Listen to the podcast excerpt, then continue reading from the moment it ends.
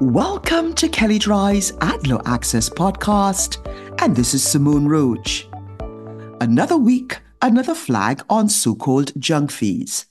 The FTC, in the midst of a months long rulemaking targeting unfair or deceptive fees that would fundamentally alter the way businesses can advertise their prices to consumers and recently, a bipartisan coalition of 19 state AGs, led by General Michelle Henry of Pennsylvania and General Josh Stein of North Carolina, filed a comment letter supporting the FTC's efforts.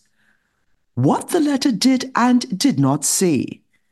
We covered the rulemaking in detail in a prior post, and here's a brief refresher. The FTC's proposed rule would require that businesses clearly and conspicuously display the total price of goods and services and disclose the nature and purpose of other charges a consumer might see at checkout.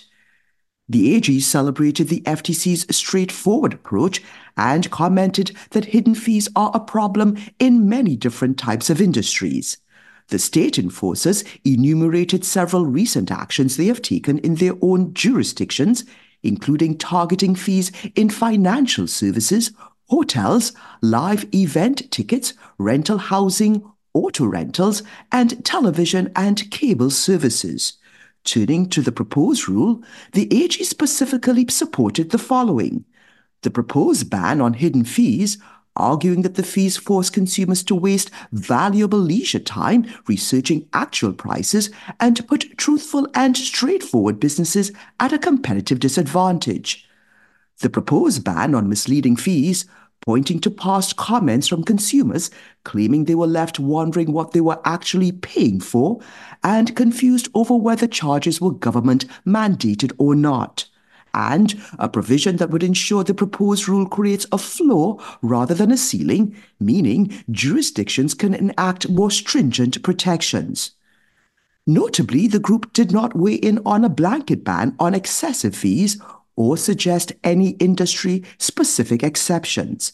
Businesses operating in the signatory states and beyond should take note of how AGs may be interpreting their existing UDAP statutes to prohibit hidden or misleading fees across the marketplace. The junk fee flood.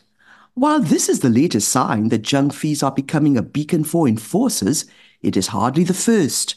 Connecticut recently passed a law requiring ticket sellers to disclose fees up front California recently banned hidden fees, and Massachusetts has issued draft regulations similarly targeting fees.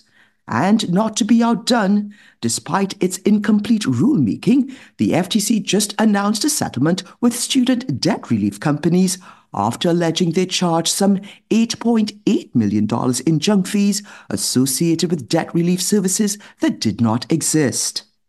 Looking forward, the FTC's public comment period has ended, and we will keep you up to date on rule developments and how state AGs continue to push against junk fees. And if you'd like more information on what you've heard on this topic, please contact either Paul Singer, Abigail Stempson, Beth Chun, or Shea O'Meara, and you can find their contact details in the show notes. And also, please see our advertising and privacy law resource center available at kelleydrye.com. And please download the Ad Law Access app for Apple and Android phones available in the Apple app and Google Play stores.